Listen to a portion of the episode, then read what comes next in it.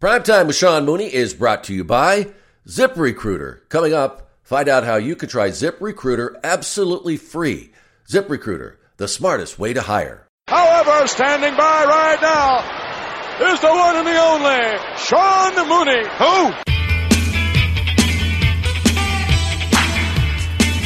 Mooney, everybody's got a price for the million dollar man. after you threw him off through the announce table, Taker climbs back down, he gets in the ring, and he goes, see if he's breathing. Right before I called 911, I thought she'd fallen asleep. Kind of shook her a little bit to, to wake her up, and she did not respond. I know. Go down to my go to my grave, testifying or whatever, swearing that Davy was not on drugs. If he was on drugs, the way Brett says, how does I mean, how great does that make Davy? Are you laughing, Sean? I get off the track here all the time. Did you just laugh, Sean? You go ahead and chop me. Give me a big chop. I'll sell. I'll give you my whole chest and everything, and then I'll look at you like this, and uh, then I'll punch you right in the mouth as hard as I can. Attention, Sean Mooney, you scum, you slime, you maggot. If there's no further questions, you're dismissed. Carry on, maggot. Hello, everybody, and welcome to another edition of Prime Time with Sean Mooney. I hope the new year so far has been good to you. Uh, it's uh, been going along pretty uh, uh gangbusters for me. a lot happening, um, and I hope the uh, the same is uh, for you. I hope you can say the same thing. And also, hope you enjoyed last week's episode of PTSM with Scott Casey. Man, I, I really love talking with Scott because it, it's just great to hear from someone who has a really great perspective on what it takes to make it in this business. I mean, he definitely, uh, no question about it, worked his ass off. Uh, if you uh, heard that um, podcast, and unfortunately, when the WW, uh, WWF took off in the in the mid '80s, uh, rocking the world of professional wrestling and, and entertainment, uh, for that matter, he was already 40 years old. And not to say that he wasn't in tremendous shape, not to say that he wasn't a fantastic performer in the ring, but the deck was definitely stacked against him because you had all these young superstars out there, um, you know, who wanted to work for the WWF, and that roster was very limited. But regardless, Scott made that roster, and he had a, a very successful career. And uh, it, it, was just great to uh, hear about his journey. And you know, that is what I believe is so unique about this podcast is that you get the opportunity to hear from those who had you know great talent but never got that big shot and uh, you know, there's uh, for every uh, you know these superstars that made it uh, to the peak of professional wrestling, there's hundreds of others who didn't, who were uh, very talented, um, just physically, you know, just in great condition, and uh, would talk in front of a microphone, but for whatever reason, it just didn't work. And you know, Scott Casey is a great story, and I and I hope that you will check out his his book. One Last Ride, the tale of cowboy Scott Casey. And uh, really, as we talk about, there are so many of those who, uh, you know, didn't make it to the top, but that is uh, certainly uh, not the case with my guest on this episode as we welcome back one of my favorite superstars of all time, someone I had the great fortune of working with quite a bit during my time with the WWF, the Million Dollar Man, Ted DiBiase as we get to catch up again. But before we get to that conversation here on prime time, I want to speak directly to all of you listening who own your own business. Now, last year I know was a great year for many of you, and no doubt you want to keep that momentum going in 2020. Well, now is the perfect opportunity to take your business to the next level by bringing in even more great, talented people to help you get there. But uh, as you know very well, finding qualified candidates can be challenging. Well, ziprecruiter.com slash prime time makes it easy. Let me tell you why. ZipRecruiter sends your job to over 100 of the web's leading job boards, but uh, they don't stop there.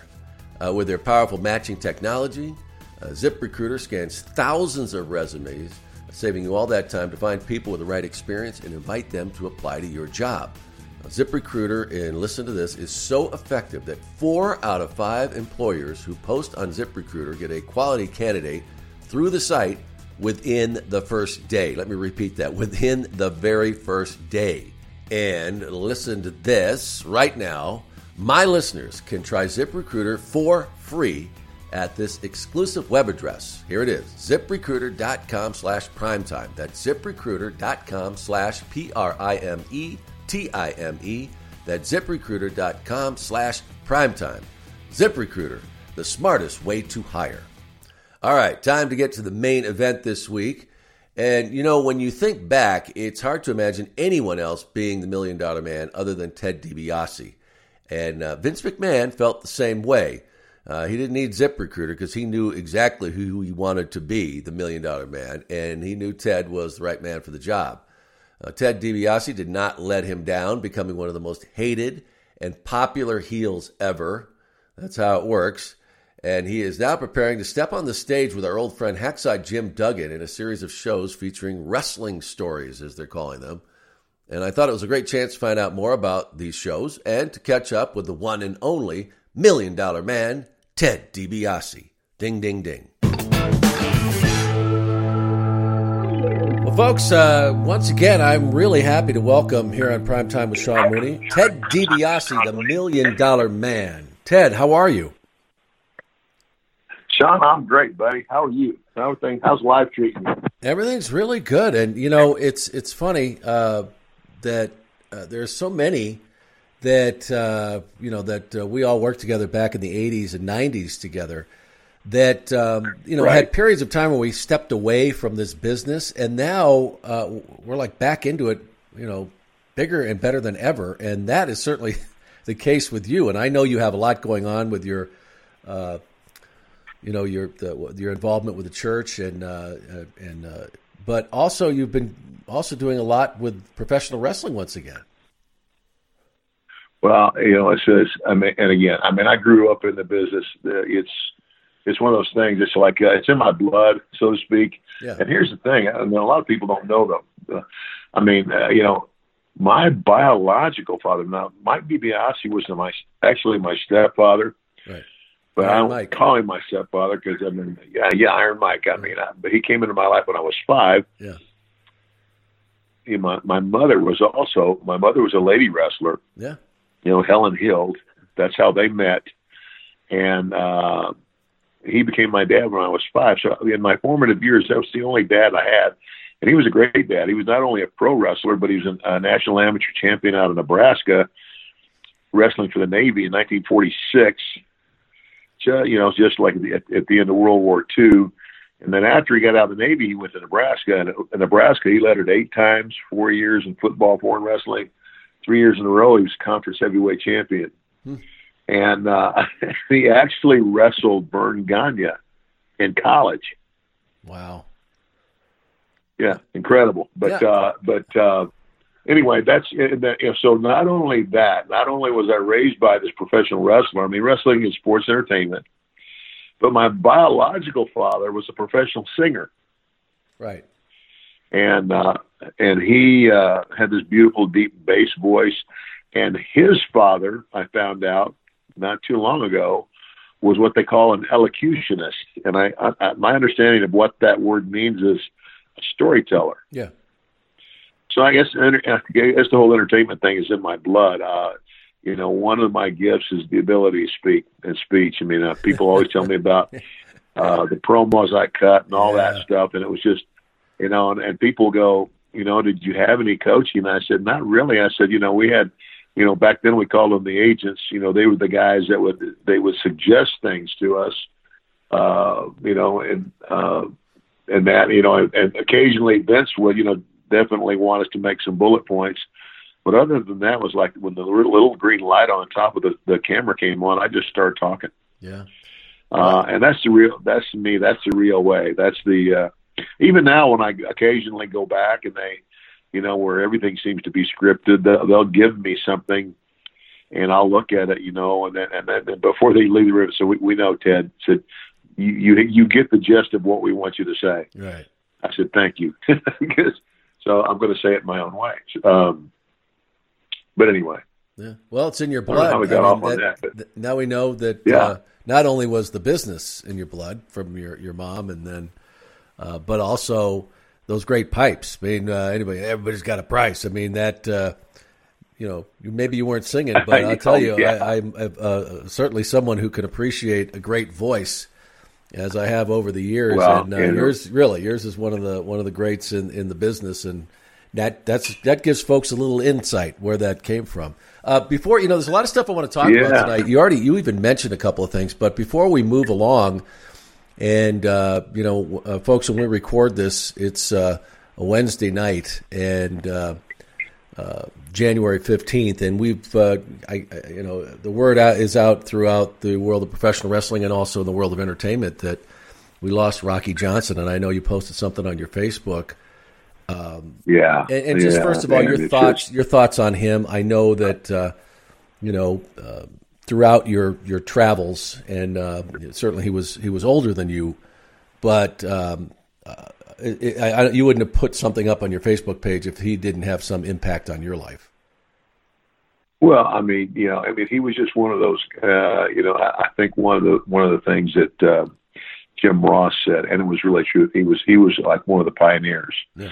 uh, especially you know, again, uh, you know, uh, coming into the wrestling business, and for the longest time, pro wrestling was predominantly white. You know, and, and again, uh, you know, Rocky Johnson comes along and he and he breaks the mold, and you know, and and Rocky was, you know, uh, it's kind of like I him to Junkyard Dog. JYD was never a, I like a, and neither was Rocky, like what you would call a a, a great technical wrestler. I mean, I'm I'm accused of that. I mean, like the holes and all that stuff. Yeah, But what he could do, he was great on the microphone. yeah, yeah. Uh, he cut great promos. Uh, he just had that wit about him. And, uh, uh, you know, and, and Junkyard Dog was the same way. Not, te- not necessarily great in the ring, but he could do a few things really good. And that's what we always centered on. But man, when you give him a microphone, he could just go. And so, uh, yeah, I mean, I, I, I remember a lot of, a lot of those interviews. Matter of fact, the first time, the whole time that The Rock was in the WWE, uh, pretty much as a wrestler, I wasn't there. I mean, this was this was when I had left, and I was I was just totally uh, into in, into the ministry work that I was doing, and I just uh, had no contact. And I would watch the show every now and then, and and uh, you know I really loved what I saw with him. But the first time I saw him uh, in person, you know, after he became a big star, was at the, at the I think it was the WrestleMania we did in Miami a few years ago, and I can't remember which one that was. But we were in the we I walked into the green room and he was in there, and you know, I looked up and looked at him, and I, he spotted me and he smiled, and I said, you know. The last time I saw you, you were a little snot nosed punk kid running around the dressing room with your daddy. Yeah. and he got a big grin on his face, and uh, and uh, I don't know, just a real, I just a, one of those moments I think about when I think about. Uh, I can't think about Rocky without about thinking of his son, and his son has inherited obviously Right. a lot of that charisma. Yeah, absolutely. And uh, like you said, uh, he, you you knew back then when you saw Rocky, uh, you know what he could do in front of a camera, and uh, obviously Dwayne, uh, the Rock, uh, his son has uh, taken that to just unbelievable. I mean, you know, Oh, yeah. he's not even you can't even say he's one of the greatest professional wrestlers ever. He's one of the greatest entertainers. I mean, he's the biggest movie star in the world. Yes, And uh, Yes, I've, I've heard yes, people describe really though is. that you know early on uh, when they saw him that they knew there was something special about him, and, and certainly you could say that about a lot of people. But Right. he had this charisma about him that people said that you, Yeah. you could recognize right away. And you know, and the other thing that's so admirable about The Rock is that he's got an unbelievable work ethic. You know, you know, and I liken his I liken his work ethic to Vince McMahon, who, you know what, nobody works harder in that company than the boss. Yeah. I mean, I, I mean, I can remember, I can remember, uh, we would do, uh, okay, we we would do uh, a pay per view on a Sunday, and then th- th- those were horrible. This pay per view Sunday, Raw on Monday, Right. and tape SmackDown on Tuesday. Three long, grueling days. Yeah. And this was for the the couple of years that I went back and and tried the, you know, they they they asked me to come back and be a, you know, like like part of the creative team. And I tried to, t- I mean, I tried to tell Stephanie. I said, look, Steph, I said I'm not Clint, I'm not Clint Eastwood. Yeah. I, I'm not. I said I'm not the storyteller. I said I'm the story doer. Right. I said somebody else comes up with the story, and I, but my gift is I can I can go out and recreate that story or make the magic happen in the ring. That's my gift. And the, the, it took them a year and a half to figure out that I was right. and uh, but you know, but during that time anyway, one night we had one of these grueling three day deals. We're on the West Coast, and we're on the private jet flying back to uh, Connecticut. And uh, Vince has his meal and everything, and he puts on his glasses and he, and, and he pulls out the book you know, he must have caught me staring at him, you know. And he looked up at me, and, and and I looked at him, and I motioned, you know, like with my my finger, like with uh, going round and round, you know, over by my head. Yeah. I said, "Does it ever stop?" and he just smiled and said, "Unfortunately, no." no, no, that's yeah. right. man. anybody's been so, near him. That's why you can't you can't ever complain because it's not like he yeah. just sits back yeah. and lets people do it. He's he's the one leading the charge, and has and to this day, yeah. he's like that. Yeah, but it is. yeah, it and that you know, and it's like, and again, you know, there's a lot of things Vince does that I that I don't like, you know, and, and of course that's life. Uh, you know, it's it's, but you know what? He is. You cannot. I mean, I I I have so much respect for the the work ethic of the man. And uh, and listen, I'm gonna tell you something else. I, I believe if Vince hadn't made the move he made, if he hadn't have, if he hadn't put the twist on wrestling that he did, it would have died. Yeah. I mean, because there are so many things. There are so many things in the entertainment world today. So many things. Like you turn on your TV, you got you know, I got four or five hundred channels now. Oh my gosh, there's so much buying for the entertainment dollar that I, I'm afraid it would you know it would have died on the vine. But uh, now, man, now we're global. Oh God, no kidding. That's a, that's amazing. Yeah. Well, and you, and you, think about that gamble of WrestleMania one, where he uh, basically put everything on the line, and if it wasn't successful, uh, you and I wouldn't be having a phone conversation right now, and uh, there'd be exactly. the world of professional wrestling would look an awful lot different. I can't even imagine what it would would be like because I don't think the territories could have survived uh, over the years. Yes and you know maybe you'd have these promotions totally all agree. over the place, but um, it is the standard bearer. I mean, and has been for decades. Yeah. So it, it's really right. amazing. Um, it, it's funny with, that you mentioned though about you know it, it about you know uh, being this tremendous performer, and you know you were. Uh, but not being able to translate that to you know being able to tell someone else how to do it or come up with specific Yeah. storylines. And it, it, it's kind of like the you know the the tremendous the uh, superstar athlete, and then they try and make him a coach, and it just doesn't work. Yeah. And why do you think that And- was? Because and you were so that. you were so in the moment, and uh, you know because I. You know, I don't want to say like you, you lived the character, but I mean, in a sense, you did because, like you said, you couldn't have scripted the Million Dollar Man because you No. acted uh, in the moment. Like whatever the situation was, Yeah. you were that Right. person. And is that true? Yeah. I mean, is that how The- you felt? Well, yeah, and that, yeah, and it's like you know, it's funny. Vince looked at me one day, and I remember he said, "Ted," he said, "You remind me of Ray Stevens," and I said, "How's that, Vince?" He says, "Well, like Ray, you're one of the best workers we've ever had." Mm-hmm. He said, "But if you ever asked Ray why he did any anything at a given point in his match, he couldn't really explain it to you." And I said, "That's exactly right, Vince. We call it working. It's it's it's the innate ability, and, and it's some- it's an acquired skill. Because I remember, I go back to having a conversation with Dick Murdoch and Terry Funk in, in a car riding back to Amarillo, Texas from Lubbock, and they had wrestled each other that night. Yeah. And I was asking him all these questions about why did you do this? Why? And here's what Terry said to me. He said, Teddy, he says you're not going to understand this right now, but one day you will. He said, it's a, it's an acquired skill. Yeah. You just you get in the ring and you wrestle every night and night after night, and you will develop an ear for the people. And every crowd you get in front of is different. They're not always going to respond the way you expect them to, and when they don't, you have to learn how to think on your feet and shift gears and do something. You know, you got you know those because what we're out there doing all the time is we're selling. We're selling the show. We're selling ourselves. So you got to sell them something they want. And um, And so, I mean, Vince was right. I, I said, I, and I can't explain it, Vince. I said, and and and he didn't he didn't he wouldn't understand it any more than I would because he was never a wrestler.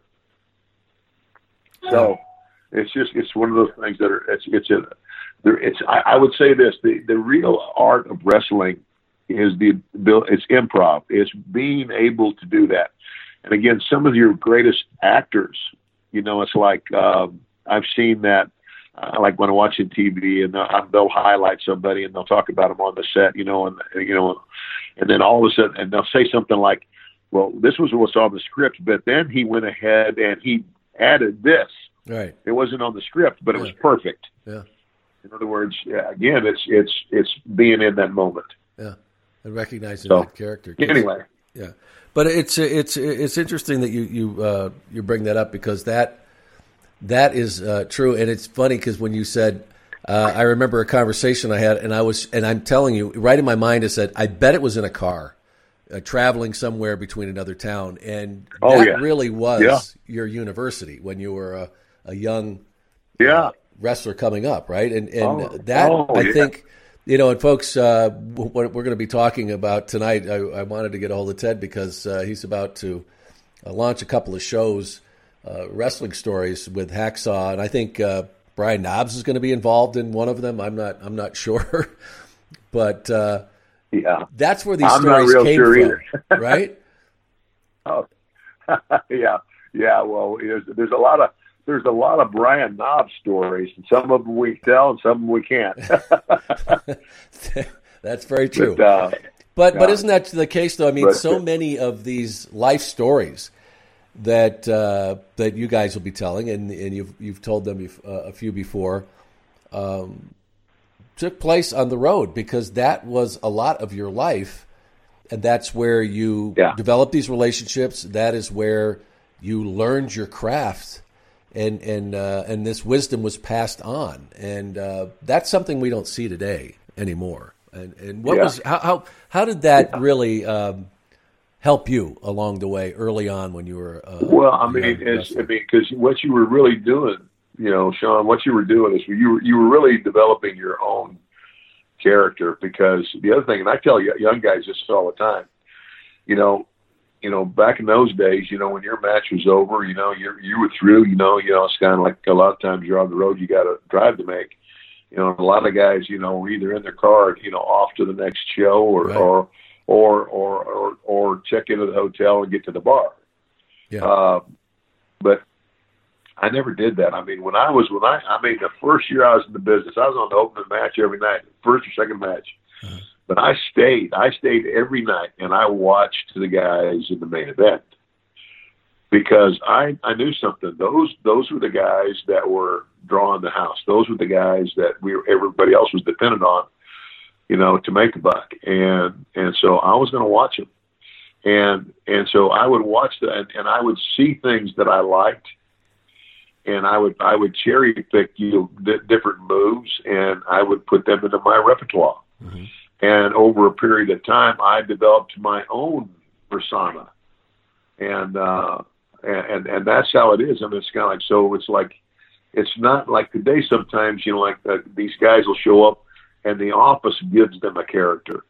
right. Well, you know, they might give them a character that doesn't fit them, but when you develop it in your own time, you know, over a period of time, then it's it's who you, it's who you are. And so, you know, there's so many guys. I mean, there's things Karl Kox did, Dick Murdoch did, Terry Funk did. I can tell you about, you know, like, I mean, all of those things are part of, uh, like, uh, one of the things a lot of people say they used to love to see me do is I do this diving punch, right? I would go up, you know, I'd go parallel to the, to the mat, you know, and I'd come down with this diving punch. And it, loo- it looked like I was just, you know, drilling the guy in the head. And I, I got that from Dick Murdoch. I watched him do it. So I said, well, you know what? I'm going to try that. Uh, there was another move old Terry Funk used to do where uh, they they give you that move where you bring the guy down and his you know his his butt or hits you, hits you on the on the leg so to speak Yeah. and and and he would spring off of that, and he would spring and he would I mean launch himself, and he would hit the top rope at his uh, like in his midsection, and it was just right that it would, the rope would go down and it would and it would and his back legs would come up and he'd go right over the top rope to the floor. Yeah. And uh, and that's another move. I mean, just things like that. I would cherry pick, and over time they become your own. And so then you develop. It's you. You're your own unique character, and uh, that's a, a lot easier to be than somebody telling you, "Well, we want you to be this." So, uh, and again, I think the reason that Vince chose me to be the Million Dollar Man character was because he had watched some of my matches as a heel and the way the way I carried myself, and and basically that's that that's the way. I mean, uh, I would I would walk out uh, of the uh, the uh, you know the dressing room, and I start working right there. I, I'd take a few steps, and I'd look over at people, and I'd look them up and down like they like they were like a turd. Yeah. you know, it's kind of like you know, you know, like, uh, you know, like, gosh, you're not even worth my breath, you know, that, and because looks, you know, bo- people read body language. I mean, and I would, I would have everybody mad before I ever stepped up on the ring apron. And it was that, that attitude of aloofness, you know, and so that's what Vince said. He says, uh, you know, he says, everybody hates somebody who by virtue of their wealth thinks they can beat, they can buy anybody. They bully people with their wealth and that's exactly and that's and that's and the the the best kind of heel in wrestling, and excuse the expression, but we call it the chicken shit Yeah. heel, because he talks real big, but in reality he's a coward, and that's what a bully is. Mm-hmm. He's a big talker, but when it comes down to getting down and getting dirty, he's gonna he's gonna backslide out of there unless he's you know that's why bullies always pick on somebody smaller than them.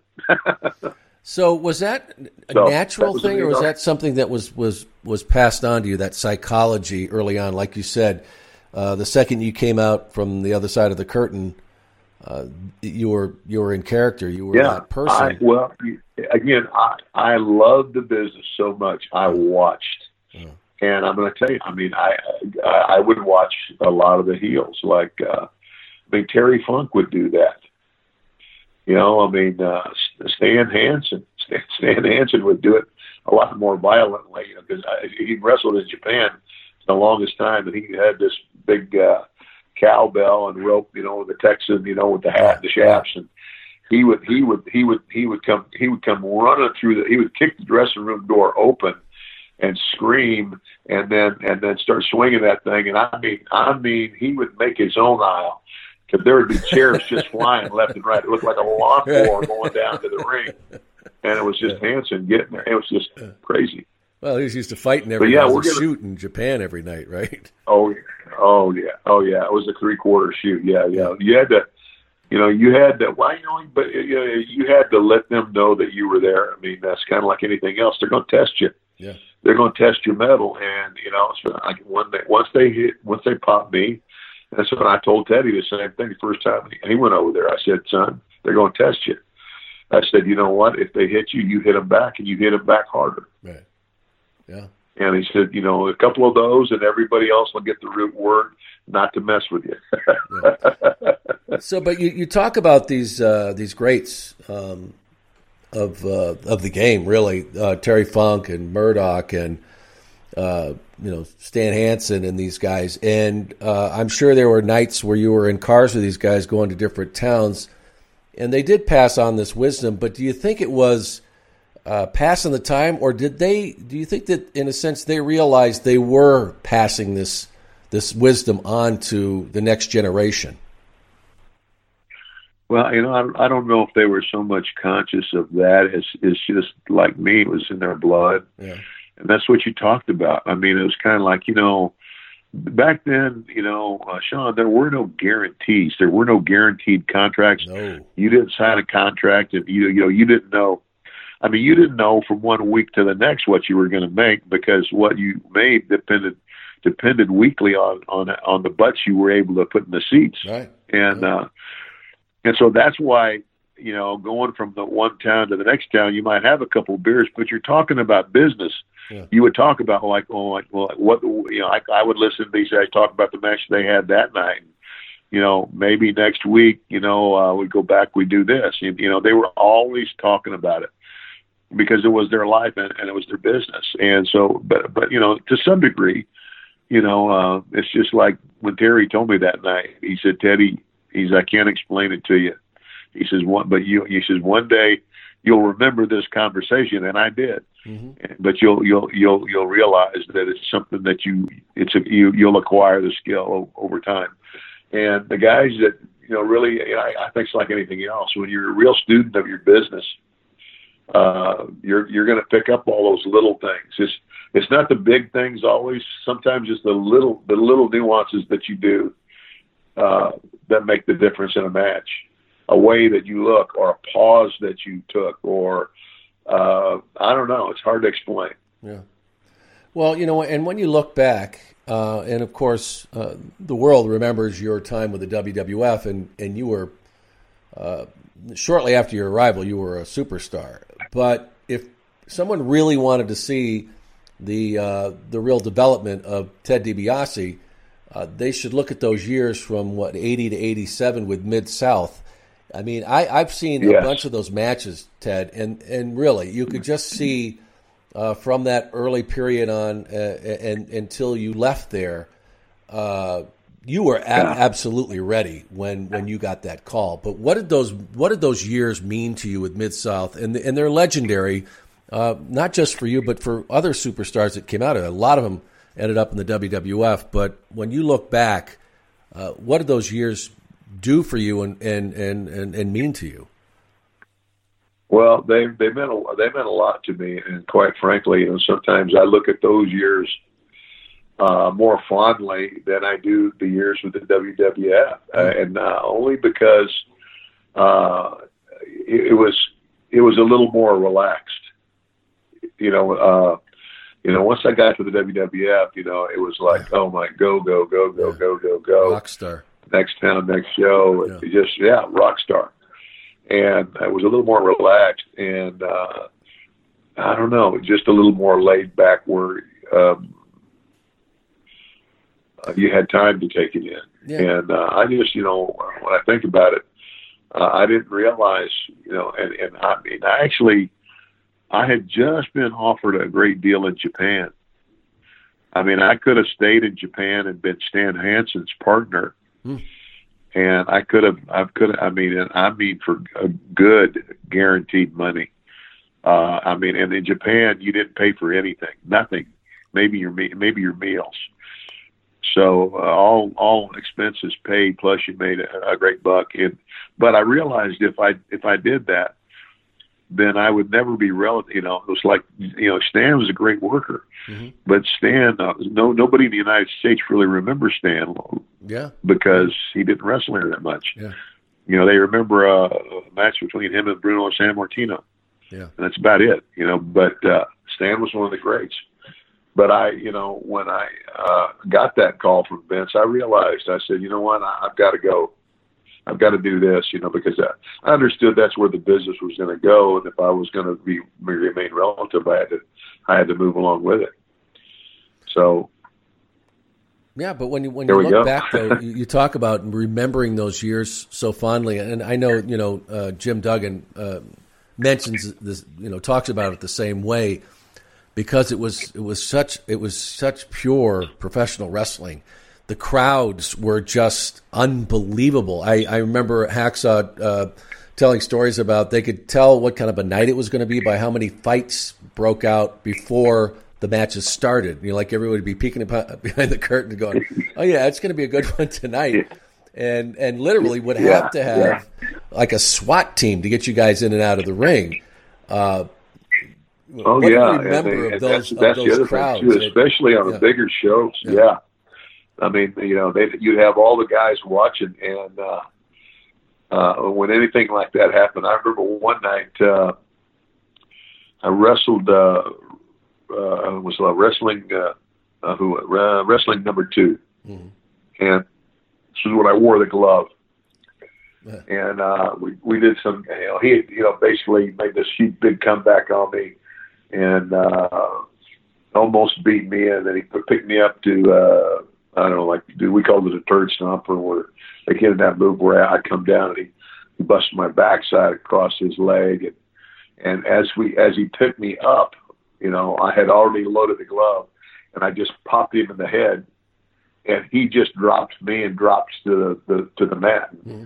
I covered him one, two, three. The people were just mad as all get out. So I get out and I'm walking, I'm walking, and this big cowboy standing right in the way, you know, and I and I went back to, uh, you know, and I went to just just brush through him, you know, and he gave me the stiff shoulder, and I swung around, I stuck my my finger right in his right on the end of his nose. I said, "Don't ever touch me." And then he went to swing at me, so I blocked the swing and I punched him, and here we go. Yeah. And uh, and then I bet Vince was, and then everybody else came running in you know, Jim Duggan that was down, and they uh, Duggan always laughs because the King Kong Bundy was there, and he was the first one trying to get down the steps, and he was so big and so slow.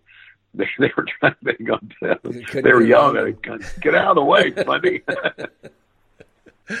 No, but you know, I mean, it's, uh, funny you guys talk about it, and they're just like these fond memories, and they were absolutely insane. And I know that like JYD yeah. when people, you know, the WWF never really got to appreciate, uh, you know, the the height that JYD reached in professional wrestling, yeah. like mid South, that uh, yeah. like he blew the roof off arenas. Oh, oh yeah. I mean, and and and, and again, to to to Bill Watts' credit, yeah. Bill Watts is the first wrestling promoter in this country to feature as his star a black guy.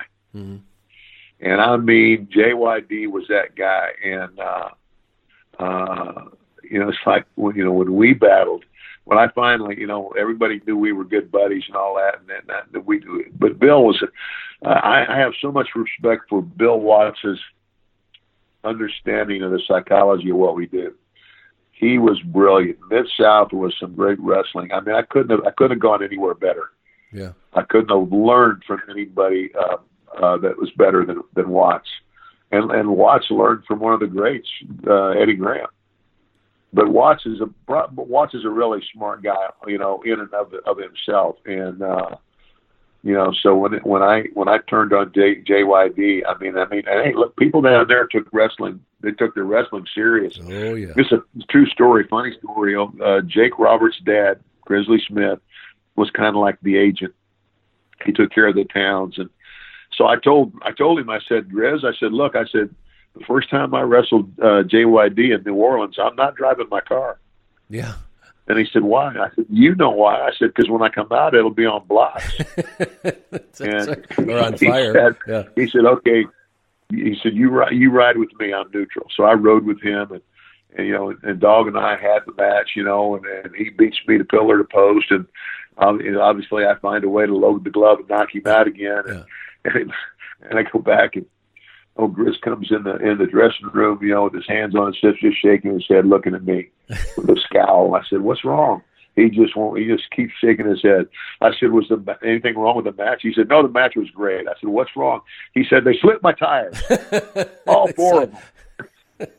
they saw you get I out. Said, See, I said they just slit your tires. I said if I'd have gone out there, I wouldn't have had any tires. Wouldn't have had a car. So yeah, that yeah. that and that and that's really but, something though when you think about it. And uh, you know, people think they see uh, fired up crowds; they have no idea what what uh, how seriously yeah. people took it back then. And, and really, you couldn't get out uh, yeah. get out of arenas sometimes. And that's you know that's uh, I I I don't know how if we can say we really miss it, but it really you got you talk about impassioned uh, fans who took it very seriously. Yeah. I remember Freddie Blassie talking yeah. about I mean what a great heel he was and uh, telling stories how you know he had a he drove a you know the uh, Cadillac convertible and uh, came out of uh, the L.A. arena one night and uh, they had you know slashed the, the roof of the car and the you know he couldn't touch the thing because it was all torn to pieces and you know the guys get having to come in and out of arenas and ambulances and just it, you know people wanted to physically end them. I mean, they just and, and and people don't really understand how bad it could be at times. Oh yeah, absolutely, absolutely. Yeah. Fond memories, fond uh, memories. Absolutely. Right yeah. Oh yeah. oh yeah. oh man. Well, I'm sure you'll include a few of those stories in uh, when you and Hacksaw hit the stage. Uh, but um, and, and, talking about you know life changing completely though is when you did get to the WWF, and um, I don't. I did you really know what to expect? Uh, you probably had an idea that you boy, I've got a good gimmick here. I mean, this could really be something, and you knew that the WWF was taking off. But it did it still blow yeah. you away when it when it all started to happen? Oh yeah, it, it did. I mean, uh, it was just the whole deal with Vince. You know, the way Vince does things. You know, he does everything first class, and you know, and, I mean, it's you know, flying me everywhere first class because you know, no, you know, only only other two people that got that kind of treatment at the time were Hogan and and uh, the Giant. Yeah, and uh, you know, with the limousines, the whole, all of that.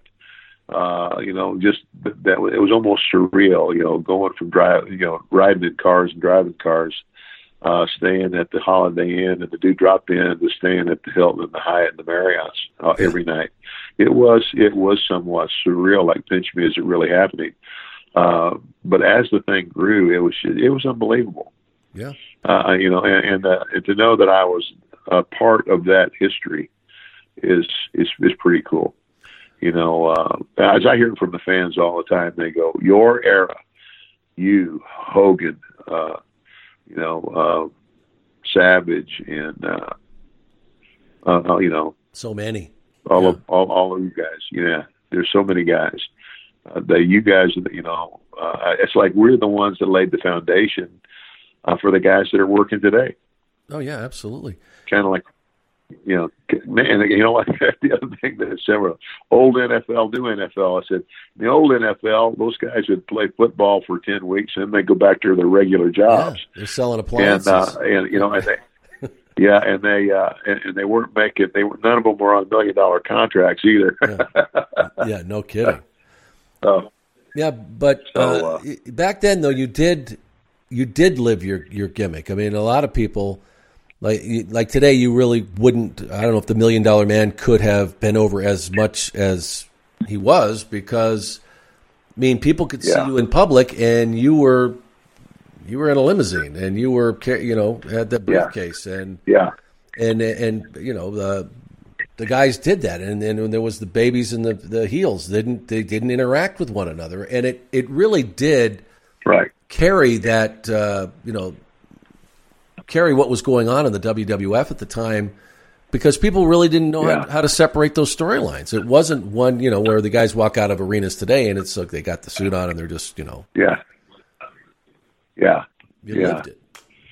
I mean, I mean, I would, I, you know, pretty much live it. I mean, like now, when I would get back to the the hotel and what have you, I mean, yeah. it was funny though. I mean, like there'd be there'd be kids at the hotel that you know that had been cussing at me, spitting on me, and yeah. and throwing rocks at me, and then they wanted they wanted my autograph. yeah, of course, it was kind of funny, uh, and uh, you know, so I, you know, but I mean, you know, Vince had announced to the whole world, "Look, we're sports entertainment. So what? You know, so it's kind of like."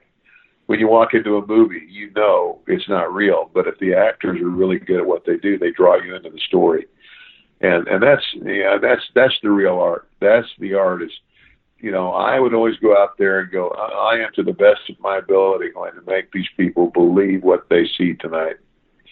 Uh, you know, and and uh, I, I think that's somewhat of a, a forgotten art today too. It's it's it's not you know, it doesn't seem to be that important anymore, and I I think it should be, and I you know that's just my opinion. So. Well, also, don't you, you think know, that those you, characters? You, don't you think those characters back then were so well defined? Uh, I think today, yeah. and, and and I'll just say we can speak specifically with the WWE that uh, you don't see that. I mean, uh, back then you had yeah. really defined characters. You knew who the Macho Man was. Uh, you knew who Hulk Hogan was. Yeah. You know, and you knew who the Million Dollar Man was. And yeah. Was that? Oh, yeah. Why do you think that was back then? It was. I mean, we didn't. You didn't. We didn't have writers. You didn't have a team of writers back there. You had yeah. agents and and uh, and ideas. Yeah, when well, you did a promo, you just, I know. I, I know. Yeah, go ahead. John, I, I, I don't know, and I don't I don't know what what what has changed in our culture Yeah. uh, to make it to make it that way because the, the characters aren't as as defined. It doesn't seem, or it's kind of like you know, I was a heel. Yeah. And I mean, I was a heel, and I was, I was, you know, and we we went up our way to make people, we did things to make people hate me, uh, and I just don't see any, uh, I don't see anybody today, uh, or you know, I, I guess the closest one because I don't, I don't pay attention a lot because I'm doing so many other things, Yeah. but Bray Wyatt, you know, you know, that's probably one of the, in my opinion, one of the most evil characters they've had in recent years Yeah. in terms of somebody you could really get into his character. Uh, now, again, I, that's just one that can, comes to mind. I, you know, I, I don't know. Well, I Uh, think it's that they kinda like blur the- they, they blur the lines and have for a long time. And Yeah. yeah, I mean, you take somebody like uh, you know Steve Austin. I mean, Stone Cold could do that, but in the same at the same time, though, he that was a defined character. Now it's kind of like, are they a good guy, bad guy? Is it? It's okay to be you know kind of Yeah. Back and forth on the line.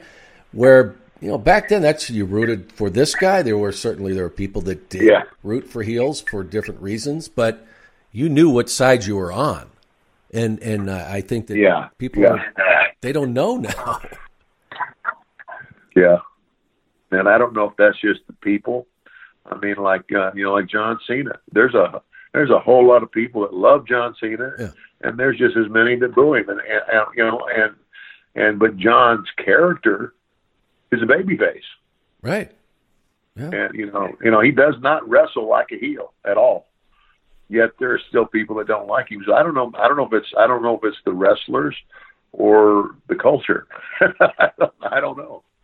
Yeah, I don't know, or just uh, you know, get back to old, the way it used to be done. Let the let them def- let them develop those characters. I mean, I I remember when we would go to TV uh, tapings. You know, that's where we do all the event center promos, and I remember you'd see the guys outside of that cube uh, putting together what they were going to say, and they weren't. You know, some might have some notes, or but the best of the best were you guys just knew the storyline and said, okay, where are we? You know, Yeah. where where when Yeah. this airs, Yeah. where are we in this? And then it was just like like you said, the light goes on and boom, you're there. And how long do you need? Yeah. And that used to just Yeah. it blew me away. I mean, I, I even remember back then uh, looking at you guys and just thinking, man, uh, I don't I don't know where that comes from because they they are just that that guy. You're it. Yeah, yeah, yeah.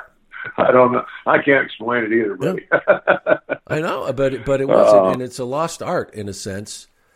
And I I think sometimes Yeah, because now they have, uh, you know, I don't know how many writers they have a bank of writers. I remember I did uh, uh, when I did one uh, the bit for the uh, for the anniversary of uh, of uh, Raw, and they handed me a piece of paper, but it was like three different guys if, just for me to do this little bit. And I was thinking, I just remember back back in the day. I mean, I don't ever remember. And Yeah. I, I was trying to think because somebody's asked me, like, how did you guys do those interviews? And I I don't remember how. I think we did it like a dance. I'm going to do this, and I'll just follow up with this and go. And that's how we did Yeah. them. You know, uh, so Yeah. Yeah. it, it's it's. I don't know. I just feel like maybe if they just just let let go a little bit, let these guys develop it. yeah.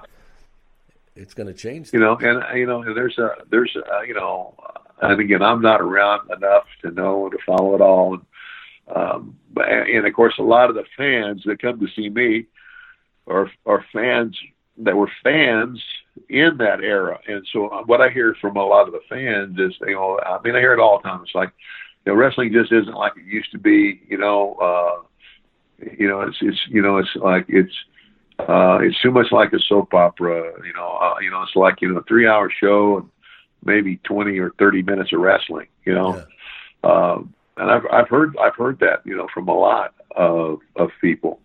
But again, I, I don't watch. I don't know. You know, I don't. I, I don't know what the. You know, there's a lot of things that have changed. Uh, I don't know what they can do and what they can't do. Uh, I don't know what. You know, I don't know what restrictions. You know, like uh, the television networks that they're airing the shows on have. I don't know any of that stuff. you know, so I, I don't want to, I don't want to be the naysayer, but I just, I know, I know, I know that what I did in my era worked, and I don't think that it would have any trouble working today. Uh, I really don't. I mean, it's kind of like, uh, you know, I do school assembly, Sean, uh, and I go in and I speak to students, and uh, they'll tell me, well, can you, you keep it to 20 or 25 minutes, you know, because kids are, their attention span is not very long. Right. I said, give me an hour. Yeah. And they look at me like I'm nuts. And I said, listen, I said, I'm going to speak to these kids and I'm going to speak straight from my heart and that they'll know it. They'll recognize it and they will tune in. And if they don't, then it's, this is not my first parade. If they don't, then I'll cut it off. I said, just give me that, that, that time. They give me the time and, and brother, not one time. And they've all, you know, they all, they all walk away going, wow, how'd you do that? well, it's just, it's part of that. It's part of that, whatever it is I've got that, that ability to, to grab a crowd and hold on to them. Yeah. And, uh, uh, uh, so I don't know. I mean, and I don't want to be, you know, I'm, I am by, I am not, I am in no way bashing the WWE. I am so grateful uh, for the opportunity that they gave me. Uh, I mean, and like you said, we would not be having this conversation had it not been.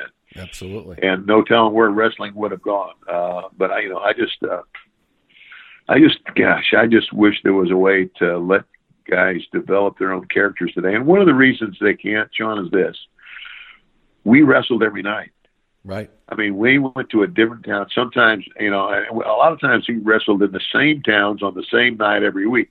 Kind of like tuning into your your favorite TV show. You know, whatever it is. You know, it's like, uh, well, you know, it's like Dancing with the Stars is on Monday and Tuesday or whatever. Uh, well, you know, wrestling we had uh, in Lubbock, Texas on Wednesday night, in Amarillo, Texas it was Thursday night, and so that was your favorite thing to do. But we would we would wrestle every night, and so we had time to develop our, you know, in other words, and I had time to develop that character. I mean, I Yeah, I wrestled worked, I had wrestled for work. almost twelve. Yeah, I had wrestled for almost twelve years before I ever went to the WWF. Yeah. The sec well, the second time, first time I went was in '79, uh, and you know that was just for about eight months. Uh, but when I came back in '87, that's when I, you know, I was I was polished, and you know it took it took some while to get there, but uh, uh, that's the thing that young young talent today don't have the opportunity to do. They go to a training school, they learn the moves, they learn the basics, but where you really learn this is on the job as you're doing it. Yeah. And that, that's that's that's one of the reasons I think that we we can't go back to yesteryears because it's it's impossible to do. Yeah, they don't do that. I mean, with the they don't get and they don't get the Yeah. opportunity to, to uh, you know experience, like you said, all those different crowds. And there's nights where stuff doesn't Right. work, and you say, "Okay, let me try this," and you have that kind of you develop kind of like this fearless attitude that comes with that confidence. And I think that a lot of these guys, uh, you know, they may be may have been with some other independent op, uh, you know organization before they get to the WWF, but now when you get there, man, the stakes are so high, and uh, you Yeah. know, you're not going to Yeah. get a whole lot of opportunity. So you're going to you're going to just try and just stay and do everything they tell you instead of saying, you know what, I'm just going to do what's working, Right. what's, what I know works for me. So I, I Yeah. think that we have Yeah. gotten away from that. And it, and, you know, and you mentioned Ted that um, you know that that uh, early on you you coming up and getting a shot with the WWF when you weren't ready. But I love the story that uh, I, what is it? Uh, Hulk's first match was against you, and Yeah. uh, you put him over Yeah. so well that it's something he never forgot, and he had a chance to Yes. uh, to pay it back later. Yeah, um, I remember. Uh, yeah, that was in that was in I think it was December of '79. Seventy nine, yeah, and uh, his first match. And I went to Vince Senior, who was the boss at the time, yeah, and I said, "I know you really want this guy over uh, tonight, Vince. You know, how, how would you like me to do it?" Hmm. And he, you know, he, he he paid me a big compliment. He said, "Ted," he says, he said, "You do it any way you you want to do it." He said, "I know you'll do it right." yeah, you know, which just, you know, which was a little bit of psychology on his part because that made me even want to get him over better. Yeah. and so we had that match, and, and he he thanked to me. I remember him saying, you know, I remember Hulkster saying, "Oh, you won, bro." Hmm.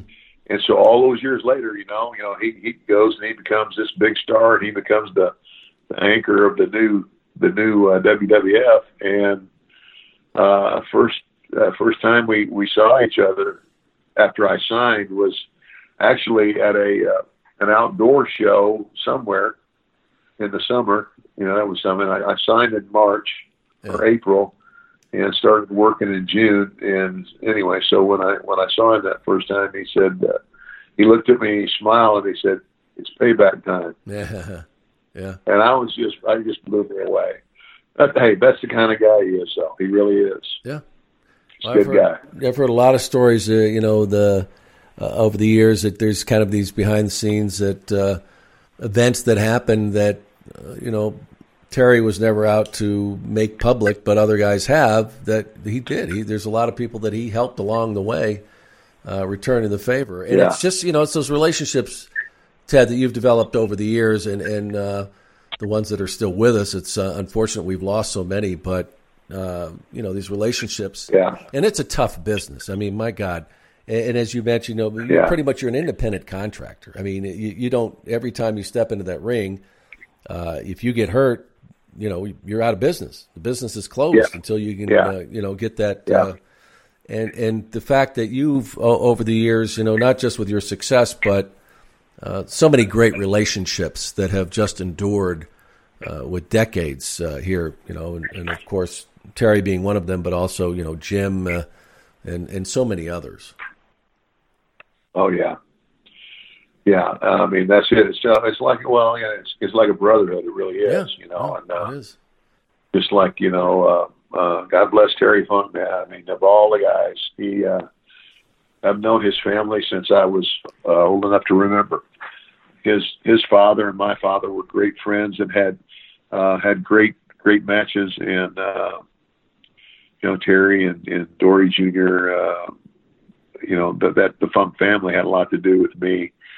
Uh, in the formative years of my career, you know, and then you know, and I, you know, and it's just, just you know, it's life. But I mean, Terry's just, he's 75, and um, you know, his wife died a year. It's almost it'll be like a year ago in April, and uh, I went back to uh, Amarillo. and He asked me to do the eulogy for his wife, and uh, it was almost hard to get through. But I mean. uh it just yeah, you know, that's just it. It's it's, it's you're like a, you're a, you're a, you're a big family Yeah. and uh, it's kind of like a, it's it's one of those things that uh, like soldiers. Soldiers share, uh, unfortunately, uh, uh, an experience that uh, few people do, uh, and most people are probably glad they don't. But they because they share that there's a there's a link with them wherever they are, whoever they are, whenever they meet. And the same thing, they might not see each other for ten years, but the next time they lay eyes on each other, it's gonna they're gonna embrace each other like they just saw each other yesterday. Yeah. Same same thing. Yeah. It's it's just a it's just a fraternity. Yeah. It's it's something you got to live to to to, uh, to understand. Yeah, well, Ted, it's been uh, such a, an incredible uh, journey for you. And, uh, you know, folks, if you ever want to hear the whole story, we covered it pretty well in our last conversation on uh, when you joined us on Primetime, but also uh, in your documentary, The Price of Fame. And I know it's, it's still out there. And I really, folks, I encourage you, if you haven't seen it, it's such a, an inspirational uh, film uh, about, you know, hard work, reaching incredible fame, uh, falling from that, and, and redemption, and just so, so much more uh, about the importance of being a father, uh, faith, and, and so much. What what is uh, how, how can folks see that now? Is it uh, uh, still- well, it is. Uh, it on I think Netflix. It's, I think a still available. Well, it's still available, uh, I believe, at Walmart's, and I know that uh, I think that uh, Amazon, uh, iTunes, maybe it's on iTunes, iTunes now already. I'm not sure, uh, but I know Amazon Amazon, and uh, uh, I don't think it's at Netflix yet. Um, but it, it is out there, and you know, I, I'm going to have my own. You know, uh, I've got a website, but I'm gonna I'm gonna have my own uh, product uh, pretty soon. Mm-hmm. Uh, so be looking for that milliondollarman.com. And again, just you know, for the fans that are out there listening, that if you're in the uh, the Los Angeles or Las Vegas area, uh, coming up starting uh, February the fifth, uh, me and old Hacksaw, we're going to be telling some of our well, well, actually, no, on the fifth, we're going to do a wrestling seminar for the FSW Future Stars of Wrestling in Las Vegas, and that Right. starts at 8 p.m. I'm not sure where exactly that is, uh, but uh, then on Thursday the sixth, we're going to be telling wrestling stories in Las Vegas. Uh, doors open at 7:30. Uh, then uh, February 7th, uh, the, we're going to do another, me and Hacksaw again, another wrestling stories. This one's in Los Angeles, and it's at a venue called the Sycamore Tavern on Sunset Boulevard. It's like a real upscale uh, uh, place to eat and, uh, and drink. Uh, and then we're going to go back to Las Vegas, and we're going to make an appearance, uh, an autograph appearance at uh, Power Play Sports Collectibles uh, in the Boulevard Mall in Las Vegas, and that'll be from one o'clock to three p.m. And uh, tickets are on sale. I know this. If you know, if you want to get your tickets, you could pre-order at book uh, say book lasting legacy talent.com. Let me say that again. Book lasting legacy talent.com. That's the, the website. And uh, and all of the information uh, about where exactly those things are going to be taking place is going to be available there too. Yeah, and you call it's. Uh, I think you're calling it wrestling stories, and and we mentioned these relationships. Uh, how did this uh, this all come about? I know Hacksaw's done some one man shows before. Uh, how did he get you involved, or how did you guys uh, put this together? Well, you know, it's funny. Uh, a couple of years ago, I went up to Canada and I did a charity show for. Are you? Do you know who Jan Murphy is? Jan is a Canadian. You know, he's a he's a he's a journalist. He's a writer Uh-huh. and uh, a wrestling enthusiast, and he he does this annual fundraising wrestling show to benefit uh, at-risk kids. Uh-huh. And so, because uh, that's so near and dear to my heart, uh, I said, I said, Jan, I said, I'll tell you what, I said, I'm not gonna, you know, I'm not gonna charge you my full price, man. I'm gonna give you a break on the price, give half the money to the to the cause. Yeah. And uh, he just came to me he said, Dad, he said, I can't thank you enough. He says, How about this? He said, Have you ever done, uh, you know, you know what Mick Foley's doing and Hacksaw's doing, and Yeah. oh, Jake, Jake's doing it too. Right. And I said, you know, the the funny stories. Yeah. The, the, the, I said, that- he says they're not being comedians. All they're really doing is telling funny wrestling Yeah. stories. Yeah. You know, drawing a wrestling crowd. And I said, well, I could probably do that. Well, so he he books one for me, and it goes over really well. Yeah. And so then he books through a buddy of his a tour, and I did a nine day tour up in Canada, uh, telling funny stories from my career.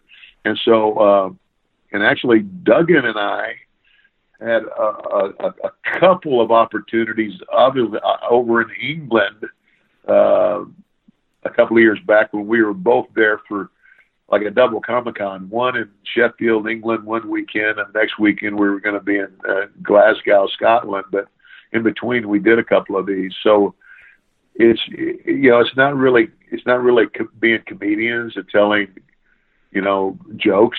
It's it's telling funny stories from our life and our careers. And uh, uh, but the the uh, the thing is, you're you're gonna uh, you're going to appeal to and you're going to draw a wrestling fan base. And so you could call it whatever you want to. It could, you could just call it an evening with Hacksaw Jim Duggan Yeah. and Million Dollar Man.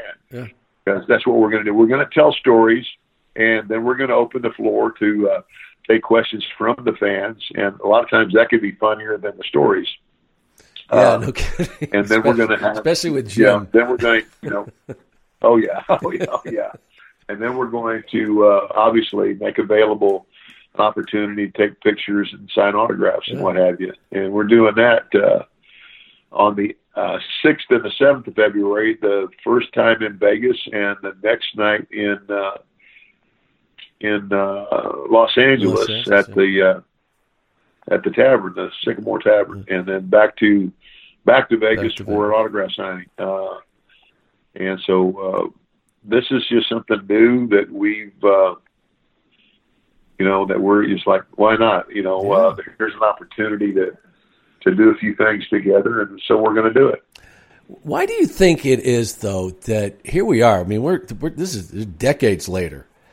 Uh, that it, it- you know, it, three, four hundred people will show up to these, uh, and you, you know, you know, you go to. I've seen you at the the, the different shows we've we've uh, been at at the same time, and they're just you know hundreds and hundreds and thousands of people. Why is it still so popular? That was it that era? What what what do you think it is? Uh, you know, wanna hear the I, I, I. I don't. I, I, I wish I could tell you, Sean. I'm just glad it is. I mean, it's like, you know, uh, I I mean, I, I am. Uh, today is the 15th of January, and in three days, I am going to turn 66. Wow. I'm going to be 66 years old in three days, and uh, oh my gosh, it's like, you know, I haven't been in a ring and had tights on for almost 30 years. Yeah. Well, no, wait, no. Well, almost. I mean, I was right at 40 when I got out of the ring.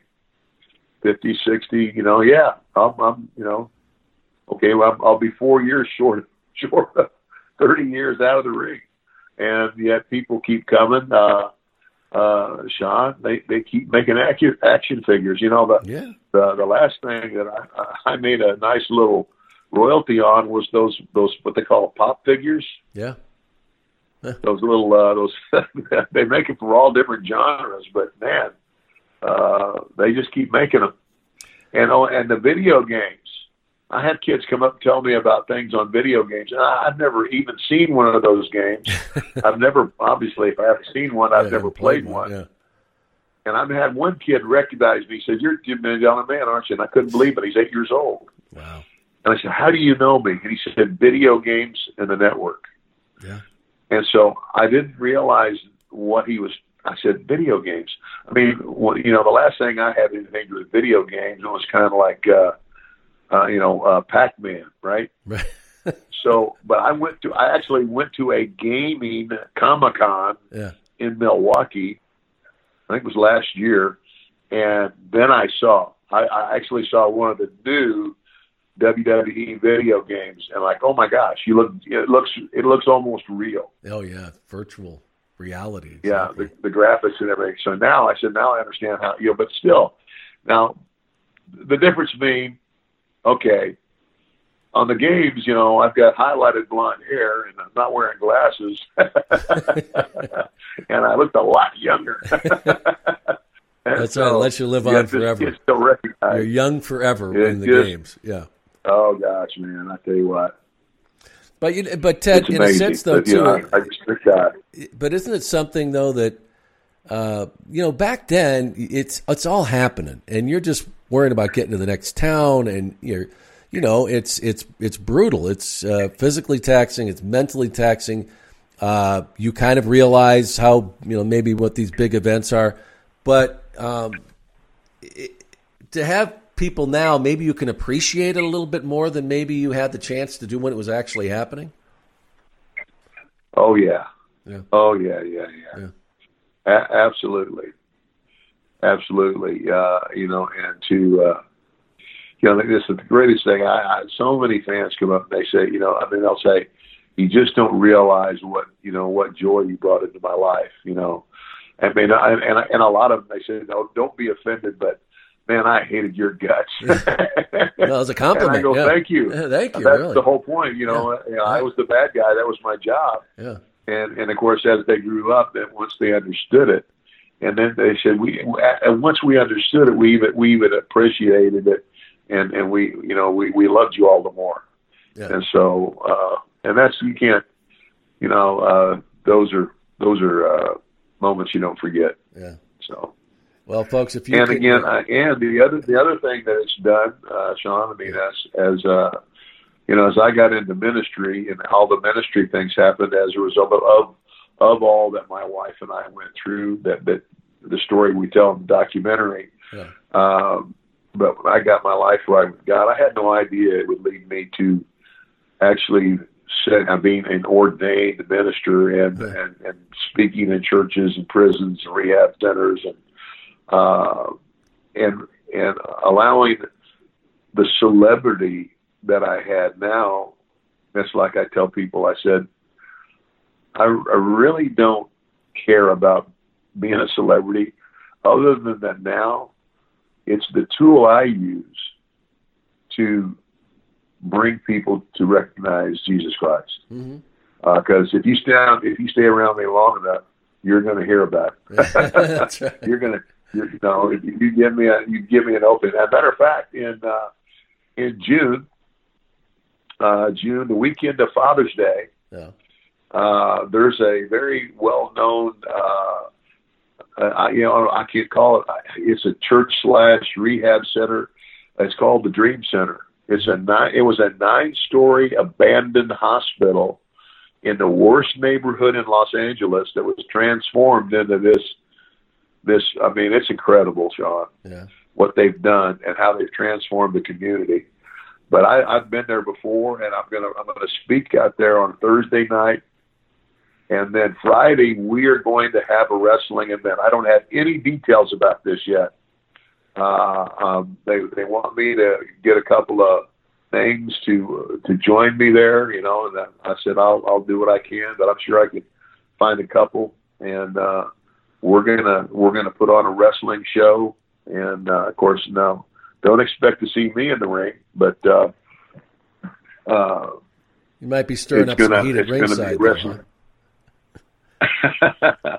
Maybe. but uh, there'll be a wrestling show, and it'll, it'll be a, a gospel presentation as well. And I'm looking forward to that. Yeah. So Well, You never funny. know. Yeah, I was going to say you didn't uh, didn't know your true calling was uh, it was going to be spreading the word, but uh, professional wrestling uh, prepared you for it, right? yeah, Your true Yeah. calling. It- So yeah, yeah, it really, amazing. it really, you know what, it really did. yeah, Um, I mean, because you know, uh, obviously, I, I, I don't, I don't have any any shyness about being in front of a crowd. But uh, the other thing is, is you know, like uh, it's funny. Uh, like in wrestling, I learned to read a crowd, and it's funny, but the same thing is true in church sure.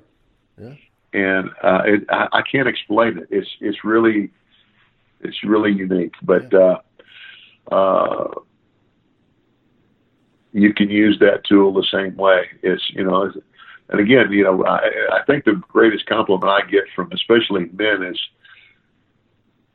they're they're they're shocked that I can be that transparent, that transparent, that I can be that raw mm-hmm. with with not all the good things I did in my life, with, with all the bad things I did in my life. The reason that I'm willing to do that is because you know I want everybody to know that just like me, that you could you can be forgiven and you can be restored. Yeah. So, you can change your life. but it's a tough thing for guys to do. Yeah, But it's it is it's life changing. So man, we're you know Hacksaw. I'm looking forward to seeing him. Man, he's uh, my wife's going to go with me. I think Deborah's coming too, yeah. and uh, uh, that first one's in uh, in Vegas, and that's the again the wrestling seminar. You know, I'm joking with Doug, and I said, "What are you going to do at a wrestling seminar? Be the dummy?" yeah, I, I love teasing him. Yeah. I'm breaking man.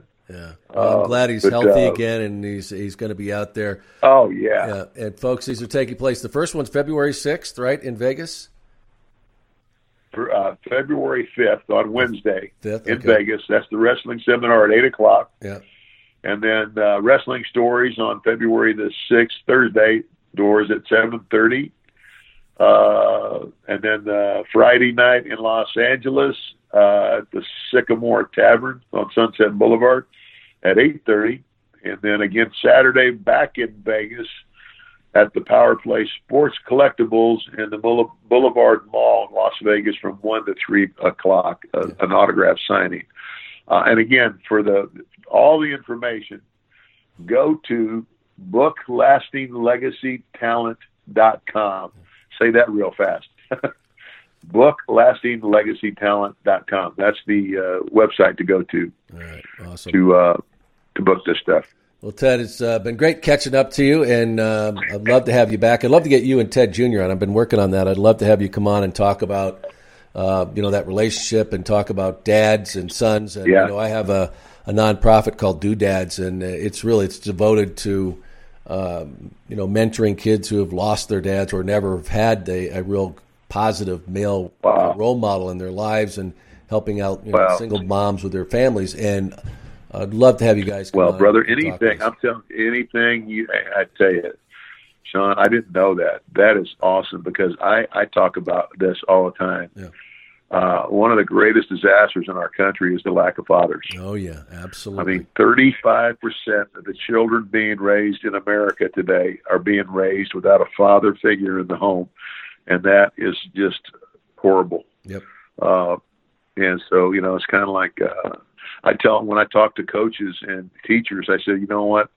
Uh, you know, I hope you're not just in this to, to get a salary and go home. I said, because uh, for some of these kids, you will be the only parent figure any of them ever have.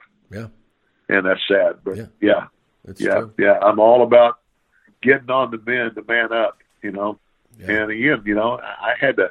I tell everybody, I said, my wife when I got married to Melanie, she had just turned 20, and I was about to turn, to turn 27. And then she waited for 10 years for not my dumb butt to grow up. Yeah. Yeah. Well, Uh, so anyway, You've been a great dad, though. So that's uh, you, and and I really and and you and, you, and we've all fallen down, but that's the thing. You get back up and you stay there. that's the that's most that's important it. thing. You just keep getting up. Yep. Well, Ted, it's been great Just chatting with you. up. Really, uh, I love love uh, us catching up, and I hope I see you uh, in person. I'm sure I will somewhere down the road. But um, it was great. that we had a Absolutely. Are you gonna are you are you gonna be are you gonna be out in uh, are you gonna be in Florida for WrestleMania? No. I won't be there, but I, I will be. I'm going to be at a show in April back in uh, Jersey. So I don't know if you're going to be at that one. It's uh, the 80s. Uh, so I know you've done a few of those. Maybe I'll see you there. But I got some other stuff to talk to you about too. But uh, I'll chat with you down the road. But uh, got a few Okay. things going on. But anyway, Awesome. All right. All right, my friend. Great talking to you, Ted you. DiBiase. And what is it? What is every, does everybody really have a price? Everybody's got a price for the million dollar man.